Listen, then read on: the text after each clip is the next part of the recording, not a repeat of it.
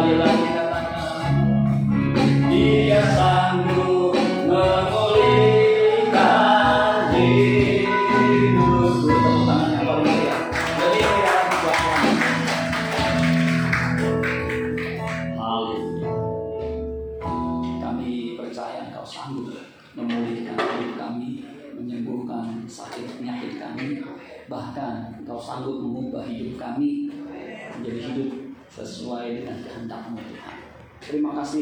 surga, kami sudah memuji, memuja, menyembah Tuhan.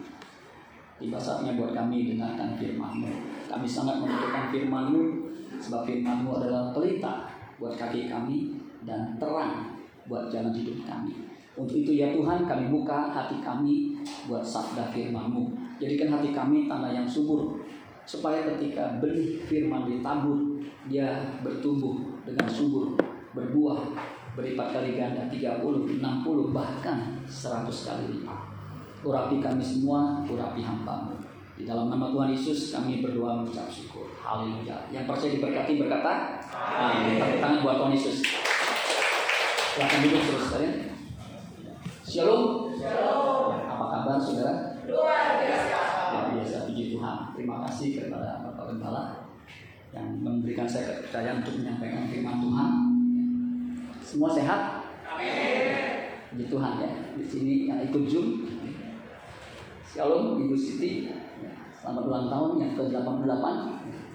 Puji Tuhan sehat ya. Pak Lasti, Pak Nino, siapa lagi dia?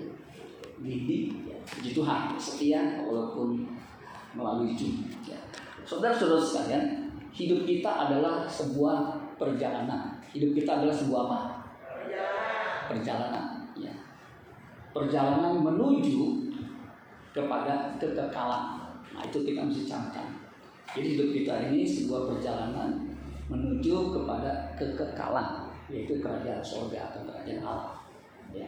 Kalau bangsa Israel keluar dari Mesir menuju ke Ka- Kanaan.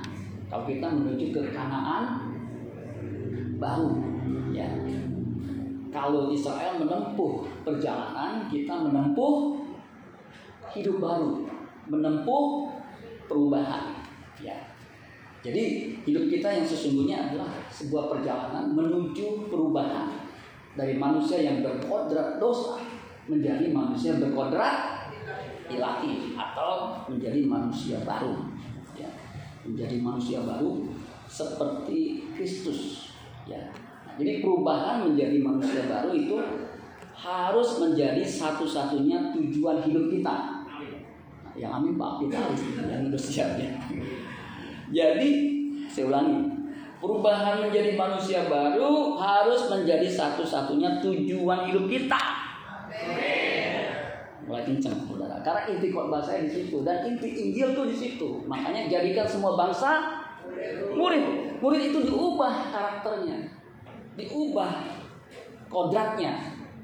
Dari kodrat yang berdosa menjadi kodrat ilahi nah itu yang kita harus usahakan dan usaha itu harus ada di dalam Tuhan sebab kalau di luar Tuhan kita tidak dapat berbuat apa-apa nah untuk itu kita akan mendengarkan firman Tuhan dengan judul menjadi ciptaan baru. Apa judulnya?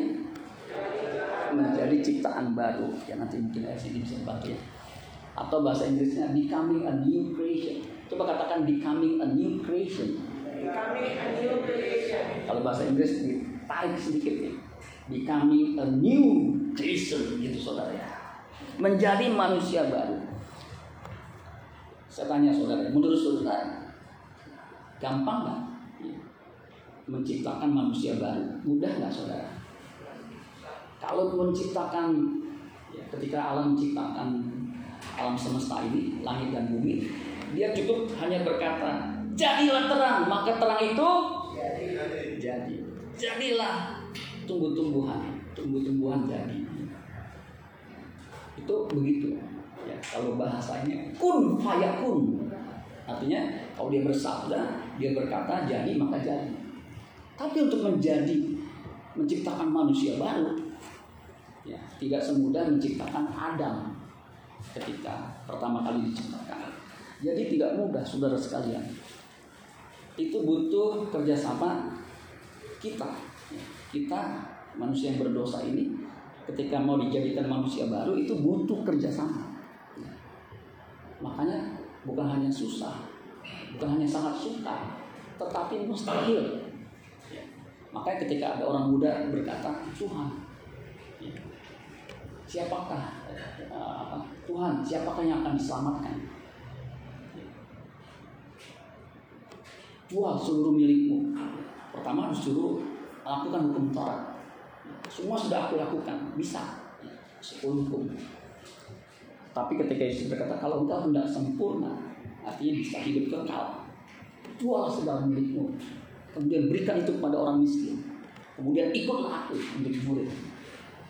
Apa yang terjadi dengan orang muda itu? Dia meleng, melengos. Sebab banyak hartanya. Makanya Yesus berkata, lebih mudah seekor onta daripada orang kaya masuk kerajaan surga. Susah. Kalau gitu siapa yang diselamatkan? Ya, nggak ada yang mustahil bagi Tuhan. Ya.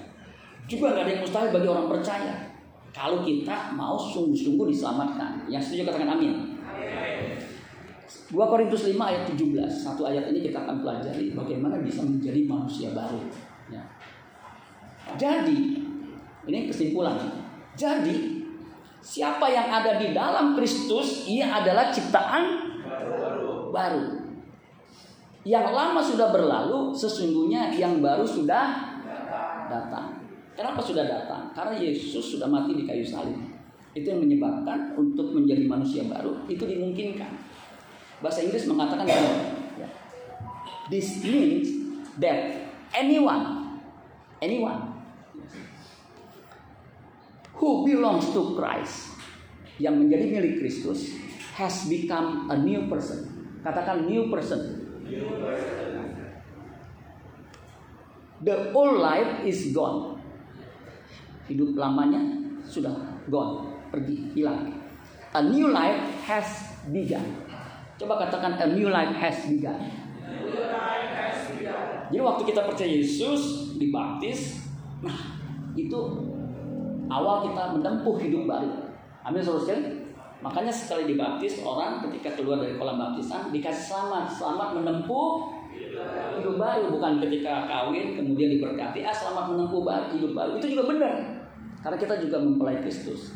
Ketika kita terima Yesus sebagai Tuhan dan Juru Selamat itu mulai awal kita menempuh perubahan menjadi manusia baru.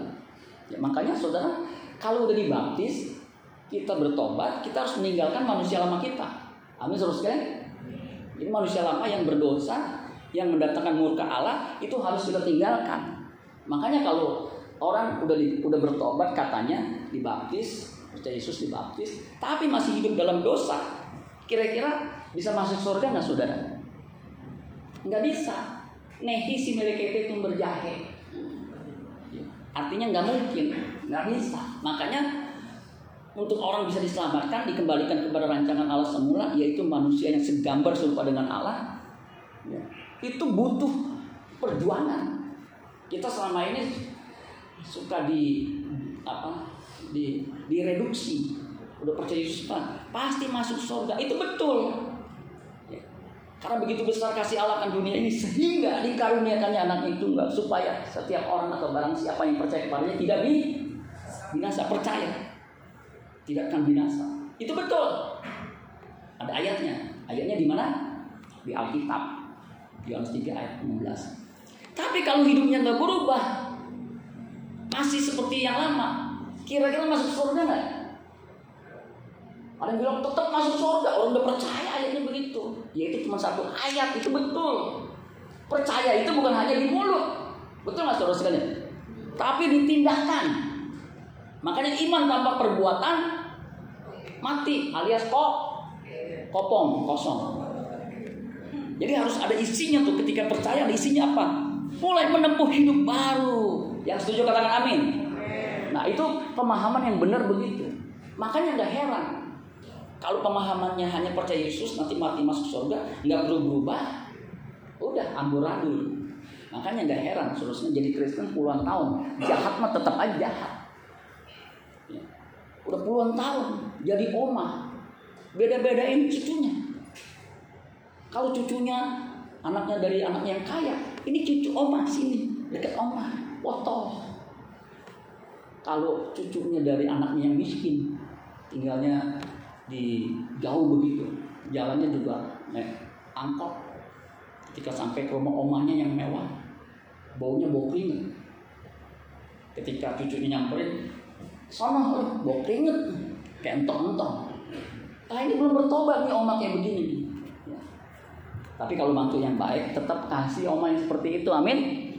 Jangan balas kejahatan dengan ke kejahatan, doain aja. Nanti juga dia mati sendiri. Bertobat, saudara ya. Jangan sampai mati sebelum bertobat. Nah, terjemahan firman Allah yang hidup mengatakan begini. Pada saat seseorang menjadi orang Kristen, menjadi apa? Orang Kristen. Alkitab mengatakan kisah para rasul 11 ayat 26. Di Antioquia lah murid untuk pertama kali murid-murid disebut apa? Kristen. Kristen artinya seperti Kristus.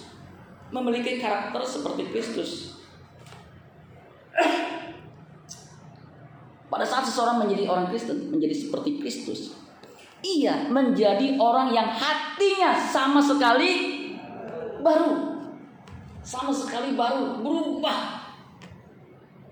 Berubah seperti yang belum pernah terjadi sebelumnya. Karena sama sekali baru. Ia tidak lagi ditegaskan dengan cara negatif. Ia tidak lagi seperti dahulu. Kalau dahulu manusia lamanya Dikit-dikit berbuat dosa, dikit-dikit berbuat dosa. Dosa kok dikit-dikit yang banyak, biar masuk neraka sekalian. Jangan. Harus berubah, amin. Ia mulai menempuh hidup yang baru. Jadi waktu kita terima Yesus, Yohanes 1 ayat 12, semua orang yang menerimanya diberinya kuasa supaya menjadi anak Allah. Nah, saat itu kita sudah mulai menempuh, punya kesadaran, untuk menempuh hidup baru. Amin saudara sekalian.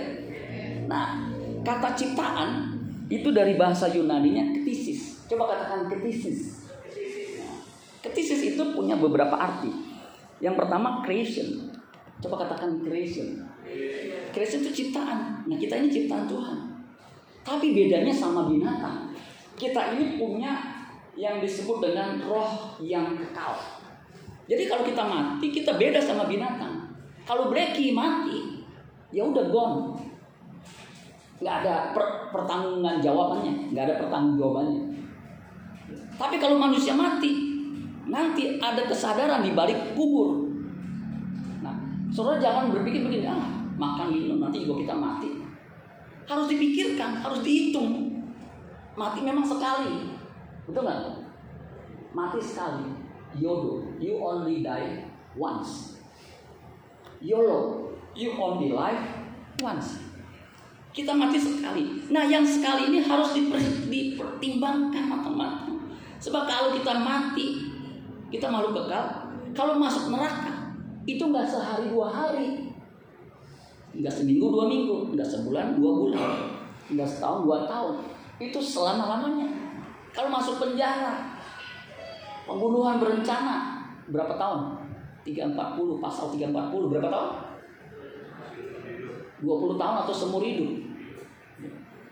Kalau ada gerasi-gerasi-gerasi 20 tahun mungkin tinggal 15 tahun. Bisa bebas. Tapi kalau di neraka walau walam. Aduh, jangan deh. Masuk penjara aja udah enak. Tinggal di rumah sakit aja udah enak. Apalagi masuk neraka. Nah, saudara, ini kita mesti pikir. Ciptaan ini, kita manusia ciptaan creature yang beda sama binatang. Karena roh yang ditempatkan Allah dalam diri kita itu diingininya dengan cemburu, hati diinginin dengan sangat supaya kembali dalam keadaan yang sempurna seperti yang Bapak kehendaki. Itulah ajaran Yesus mengatakan, karena itu hendaklah kamu sempurna sama seperti Bapamu di surga sempurna. Ya. Creature, institution. Nah kita ini ada institusi, ada tubuh, ada jiwa, ada roh yang mesti diperhatikan. Jangan hanya memperhatikan penampilan tubuh, Jaga kesehatan, olahraga, N1, N2, N3 sampai encok. Tapi jaga juga yang dalam ini. Ya kalau teologi dikotomi, yang lahiriah, yang rohania atau yang batinia. Yang batinia ini roh atau jiwa itu kekal. Ya harus kita perhatikan juga. Makanya itu institution. Being, being itu ciptaan being. Ini kita semua being, human being. Nah, kata ketisis ini ada keterangannya, always God. Jadi untuk bisa mengubah manusia kita ini manusia ya, yang seperti kita yang institusinya ada tubuh jiwa roh ini itu butuh pekerjaan ilahi. Ya. Nah kata ciptaan juga itu artinya ketisis itu formation bentuk. Ya. Bentuk makanya kalau formation form itu menjadi information informasi menjadi transformation menjadi reformation. Nah kita saudara sekalian itu bentuknya kalau tubuh fisik ini bentuknya memang mengalami penurunan. Ya, makin hari makin turun. Itu nggak mungkin makin hari makin muda beda dengan roh. Roh kita tuh harus diperbarui setiap saat setiap saat. Supaya apa? Terus dalam keadaan yang baru. Makanya kata baru di situ kainos, bukan hanya new, bukan hanya fresh, tetapi unprecedented. Unprecedented artinya sama sekali beda begitu. Artinya berbeda sama sebelumnya, nggak pernah ada, belum pernah terjadi sebelumnya. Nah itu yang disebut dengan kainos. Nah kainos itu sudah ya, baru itu dikenakan kepada manusia, yaitu manusia baru. Kenapa disebut manusia baru? Karena ketika manusia jatuh dalam dosa, itu kehilangan kemuliaan Allah. Itu kodratnya, kodrat berdosa. Kodrat manusia lama itu cenderung untuk berbuat dosa. Kejadian pasal 6 ayat 5. Kecenderungan hatinya jahat. Coba ya. Anak kecil gak usah diajarin bohong. Bohong, betul? Itu tuh begitu. Dunia tuh begitu. Gak usah diajarin yang jahat, dia jahat. Makanya untuk jadi baik, dia perlu berubah untuk seperti yang Tuhan kehendaki itu mengalami perubahan. Manusia baru, lahir baru, lahir kembali itu sasamiwan, sama saja samimawan. Artinya dilahirkan baru, berubah sama sekali. Atau anak Allah, anak Allah itu sama dengan manusia baru, man of God. Ya itu kan pria pak. Kalau wanita, woman of God. Ya, maksudnya sama. Artinya apa? Berkodrat ilahi seperti Kristus. Contohnya, maka Yesus disebut yang su yang sulung prototokos modelnya prototipenya itu Yesus manusia yang sepenuhnya. Allah sepenuhnya juga manusia dalam segala hal disamakan dengan manusia. Makanya Allah turut bekerja dalam segala sesuatu mendatangkan kebaikan. Kebaikannya apa? Berubah seperti Kristus putra tunggalnya. Roma pasal 8 ayat 28 dan 29 jadi saudara sekalian manusia baru itu harus mengalami transformation. Nah, contoh transformation itu dijelaskan di dalam Roma 12 ayat 2 ya, menjadi ciptaan baru atau berubah. Transformation. Perubahannya perubahan apa? Ya. Metamorfosis. Itu transformation itu dari kata Yunani sebenarnya metamorfosis. Meta itu berubah. Form itu bentuk metamorfosis. Sis itu proses. Proses perubahan. Nah, proses perubahan sempurna, sempurna itu empat tahap itu kupu-kupu. Kalau nggak sempurna, tiga. Kalau suruh belajar biologi, SMP atau SD mungkin juga ada kali ya. Yang sempurna itu empat, betul nggak Jose? Dari larva, kemudian apa?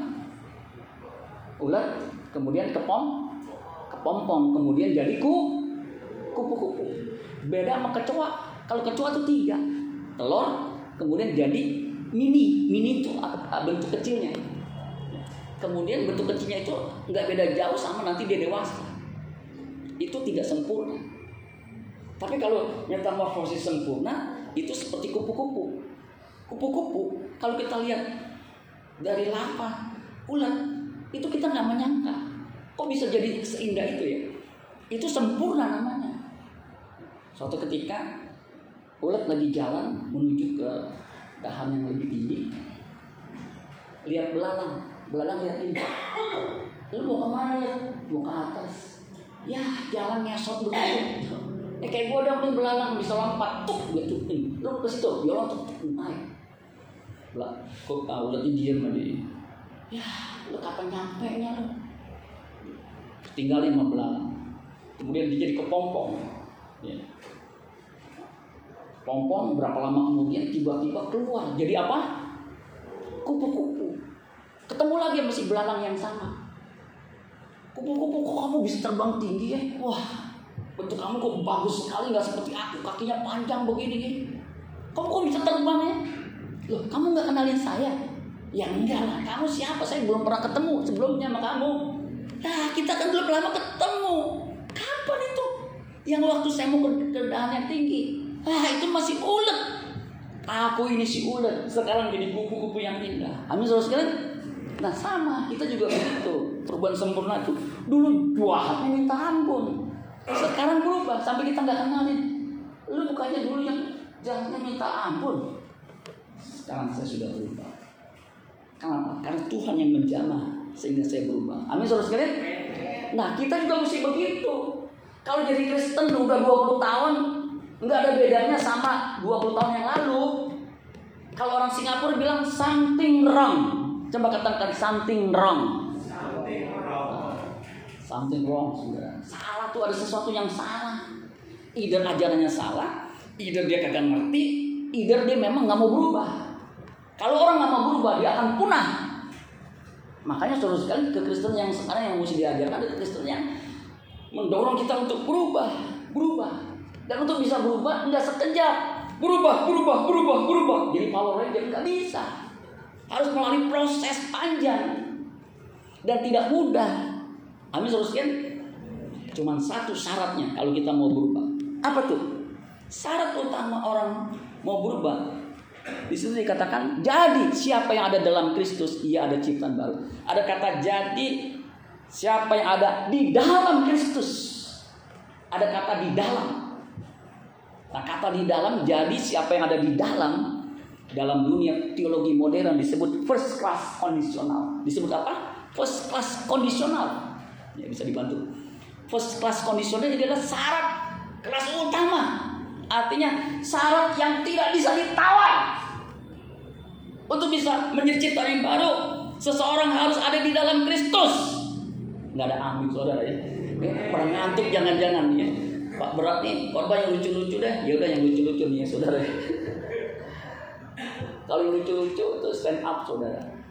Ya saya pernah di kantor disuruh stand up. Ya. Pas saya stand up, saya diselamatin.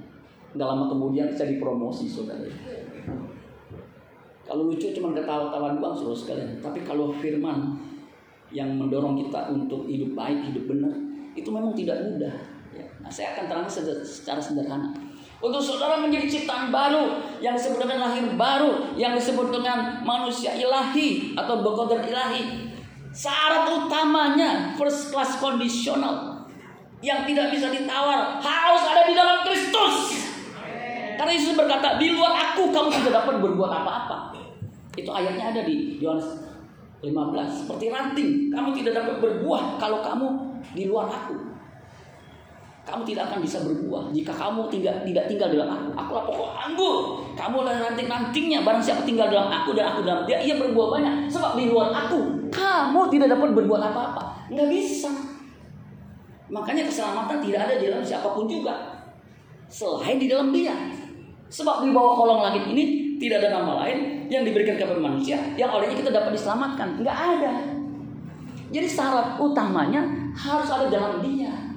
Makanya keselamatan nggak akan ada. Untuk bisa manusia diubah itu harus ada dalam Kristus. Maka di luar kekristenan, ya dia bisa kelihatannya baik, tapi itu belum ada pemicunya. Baiknya semu, ya, karena belum ada dirangsang untuk dia bisa keluar manusia lama. Nah kalau kita harus dalam Kristus, Amin saudara sekali, nggak ada cara lain, nggak ada syarat lain, harus itu yang disebut dengan kudu wajib, nggak bisa ditawar. Makanya kalau orang Kristen nggak ke gereja, pasti salah. Walaupun orang ke gereja belum tentu benar. Ada orang ke gereja, ke gereja tapi nggak benar. Tapi kalau orang Kristen nggak ke gereja, pasti nggak beres. Nggak beres apanya? Cara berpikirnya. Justru ketika beribadah, ibadah itu mengandung janji, bukan hanya hidup saat ini, tetapi hidup yang akan datang. Dengan ibadah, kita itu mau diubah. Kenapa? Disampaikan firman, disampaikan doktrin. Firman itu ketika keluar dari mulut Allah, dia tidak akan kembali dengan sia-sia. Dia akan mengerjakan sampai berhasil. Asal kita mau terima. Betul nggak saudara? Jangan dengar firman Tuhan, langsung 2-3 menit pendeta kom ngomong 2-3 kalimat, langsung pasang ancang-ancang. Saya dulu pernah ya, saya baru naik begini, dia langsung gini. Kenceng. Saya sambil bilang, aduh kok bisa ya? Ada yang bilang, iya pak, di gereja tuh adem. Ada AC sepoi-sepoi dingin. Dia tuh nggak pernah menikmati begini. Akhirnya dia bisa lelem gitu.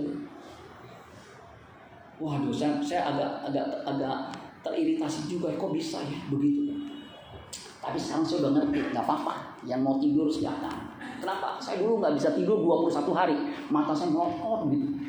Sampai saya introspeksi, jangan-jangan nih ada dosa dalam hati saya nih. Ketika ada orang tidur, saya terganggu begitu. Jadi saya bertobat, udah Tuhan ampuni saya. Saya mau tidur Tuhan. Saya nggak bisa tidur, mata melotot, udah sipit melotot, nggak nggak nggak blok-blok begitu. Tapi kan capek. Eh betul, ketika saya doa saya bisa tidur sampai oh, pas saya bangun gua seger sembuh saudara. Maka sejak saat itu kalau di tidur, saya malah suka. Sebab apa? Nanti dia bangun di keabadian saudara. Jadi saudara kalau mendengar firman Tuhan di ibadah, pasang ancang-ancang untuk apa? Tidur saudara. Untuk dengar gitu. Karena firman itu akan mengubahkan kita. Amin saudara sekalian. Tadi dikatakan tuh ya. Karena itu setiap orang yang tetap mesti tetap tuh berada di dalam dia tidak berbuat dosa lagi. 1 Yohanes 3 ayat 16, ayat 6. Ayat 5-nya tuh di dalam dia tidak berbuat dosa. Harus tetap tinggal di dalam dia. Itu syarat utama. Enggak bisa enggak. Sebab Yesus berkata di luar aku kamu tidak dapat berbuat apa-apa. Enggak bisa. Jadi harus tetap terus. Walaupun ada kesulitan terus dalam Tuhan. Masa enggak berubah? Pasti berubah. Amin. Kecuali batu. Zaman batu sama zaman sekarang batu tetap bah. Batu nggak mungkin. Zaman dulu batu sekarang jadi bapau nggak mungkin. Pasti dia berubah. Kita ini makhluk yang bisa berubah. Kenapa? Makhluk hidup. Harus kita berubah. Kesempatan kita berubah cuma di bumi ini. Yang 70 80. Jangan disia-siakan. Makanya kita berjuang. Kalau susah-susah sedikit, ya, cincailah. Amin saudara. Misal makan, aduh hari ini kok makannya tempe tahu, tempe tahu. Nggak masalah. Ada yang bilang kalau makan tempe, terus bisa darah tinggi. Senin makan tempe, Selasa makan tempe, Rabu makan tempe, Kamis makan tempe, Minggu makan tempe. Langsung darah tinggi naik. Tempe dulu. Tuh saudara.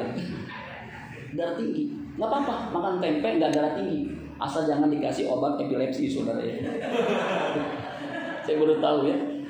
Apotek salah kasih obat epilepsi. Bisa bayangin ya? Obat stroke kasih epilepsi, stroke-nya nggak sembuh, epilepsi nambah. Gitu Makin parah betul nggak? Stroke aja udah susah, tambah epilepsi, lagi nyetir, tiba-tiba epilepsi, uh, wah langsung ngebut saudara sekali. Nah jadi sekali harus dalam Tuhan. Nanti kalau kita tetap tinggal dalam Tuhan, kita bukan hanya tidak berbuat dosa, tetapi tidak bisa lagi berbuat dosa. Itu yang disebut kodratnya berubah. Amin saudara sekalian mengalami perubahan kodrat. Itu perjuangan kita bersama dengan Roh Kudus. Jadi itu nggak mudah memang butuh perjuangan. Tapi kalau kita tetap dalam Tuhan, kita akan seperti Yesus. Di Yohanes 8 ayat 4 ayat 46, Yesus bilang begini, siapa di antaramu yang membuktikan aku berbuat dosa? Nggak ada. Karena dia memang terbukti benar, terbukti tidak pernah berbuat dosa. Baik dengan perkataan, dengan tindakan, nggak ada. Dalam hatinya pun nggak ada. Itu makanya Bapak berkata, inilah anakku yang kukasih, kepadanya aku berkenan. Matius 3 ayat 17. Matius 17 ayat 5-nya, dengarkanlah dia. Kalimat depannya sama, inilah anakku yang kukasih, kepadanya aku berkenan. Dengarkanlah dia. Artinya ikuti pengajarannya. Maka kita akan berubah. Amin saudara sekalian. Dan kita hanya mesti mau diubah. Makanya jadi murid. Gampang apa? Susah. Makanya harus berjuang. Ini saudara sekalian, berjuang. Harus ada dalam Tuhan. Murid terkasih Yesus namanya Yohanes. Dia tulis dalam suratnya, ya. dia bilang begini, barang siapa mengatakan bahwa ia ada di dalam dia, ia wajib wajib hidup sama seperti Kristus hidup. Artinya kudu harus hidupnya harus seperti Kristus.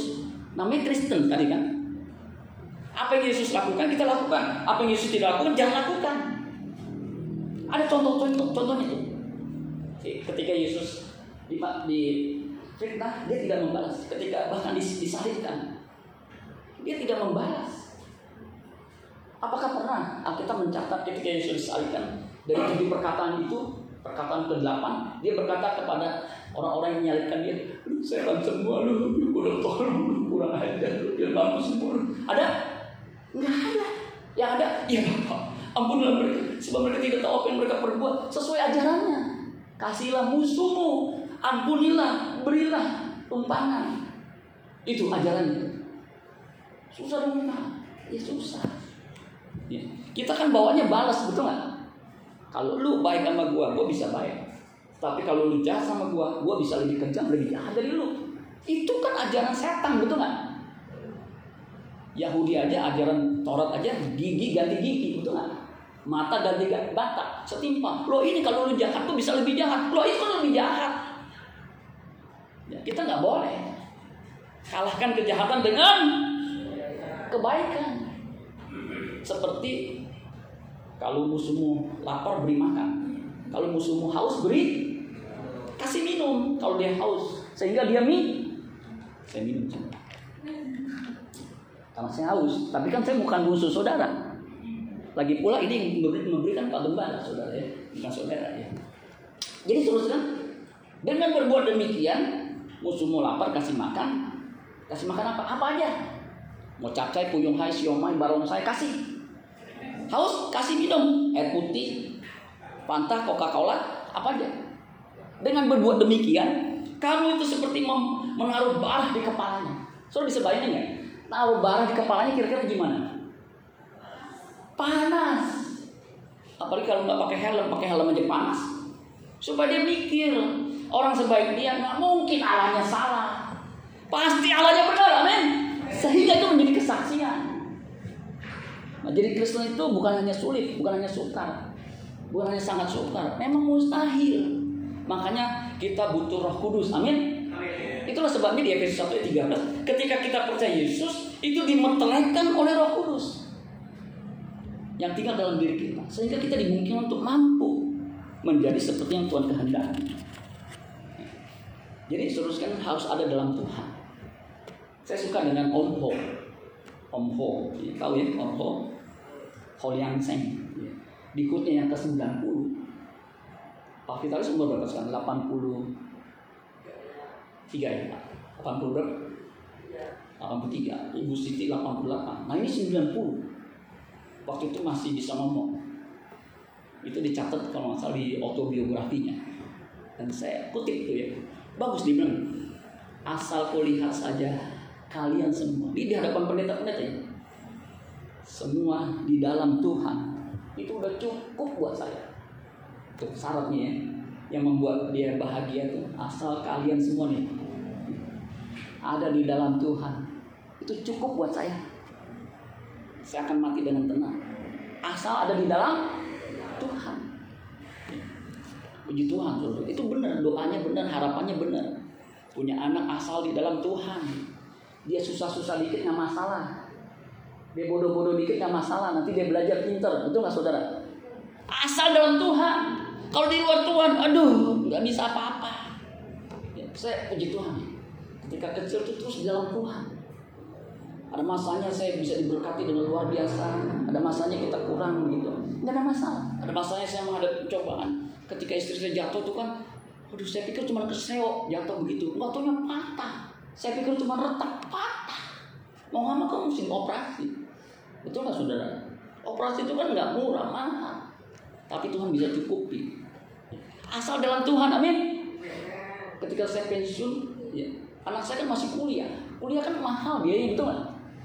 Ya, apalagi kalau kuliahnya di UPH, untuk istilahnya nggak di UPH. UPH tahu nggak singkatnya apa? Uang papa habis, karena memang mahal. Saya di Untar ya memang lebih murah dikit sudah, tapi kan mesti bayar betul nggak? Tapi puji Tuhan, saya nggak keluar sepeser pun. Loh gimana caranya pak? Ini pertanyaannya, dia nggak keluar sepeser pun. Kenapa? Harga saham BCA naik. Nah dia waktu pensiun tuh dapat tuh. Waktu waktunya waktu jatuh tempo pembayaran, dia uangin aja gitu. Tinggal transfer. Baru masuk ke rekening dikit, langsung pindah ke untar gitu. Masuk tinggal untar, kan nggak ada, nggak keluar duit betul nggak? Iya. Mau ini kan jatuh tempo kapan? Anak saya tinggal gampang. Tuh sudah dikasih tahu kan tinggal di di WA ya jumlah tagihan. Bisa cek berapa tuh sekarang harga Oh iya, ya mana lumayan. Jual, masuk ke rekening, langsung transfer, hilang. Masuk satu, ditransfer satu, sisanya berapa? Nah, kan nggak keluar duit, betul nggak? Tuh saudara, sampai selesai wisuda, ya. nggak keluar duit. Eh malah nambah duitnya. Tahun lalu atau dua tahun lalu, tiba-tiba stok saham BCA split, stok split satu jadi lima. Lah satu jadi lima. Kalau punya seribu jadi berapa?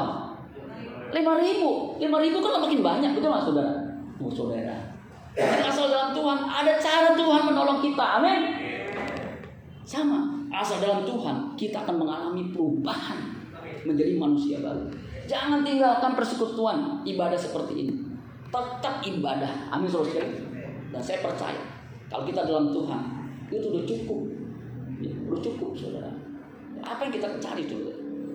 Kayak saya, saya dulu pikirin kalau saya punya duit sekian miliar, kalau saya punya ini, saya pasti bahagia. Ternyata enggak.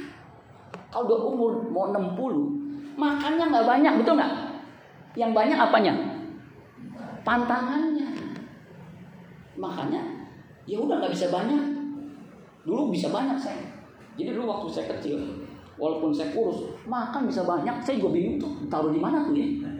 Jangan ada tempolongnya di sini saudara. Sekarang nggak banyak. Yang banyak ya udah. Makan ini nggak boleh, makan ini nggak boleh. Iya nggak boleh. Makan yang uh, pakai, yang gula nggak boleh, nanti diabetes. Yang gurih nggak boleh, nanti lemot. Kemudian yang gorengan nggak boleh, kolesterol. Kemudian yang di apa? Garam nggak boleh darah tinggi. Jadi makannya apa? Ya rebus-rebusan aja sama air putih saudara. Tapi kalau kita nanti dalam Tuhan kita meninggal, kita akan dijumpai ini anakku yang kukasih kepadanya aku berkenan. Karena kamu sudah berubah menjadi manusia baru seperti yang aku kehendaki. Amin buat Tuhan. Tepuk tangan buat Tuhan Yesus. Saya kita bangkit berdiri.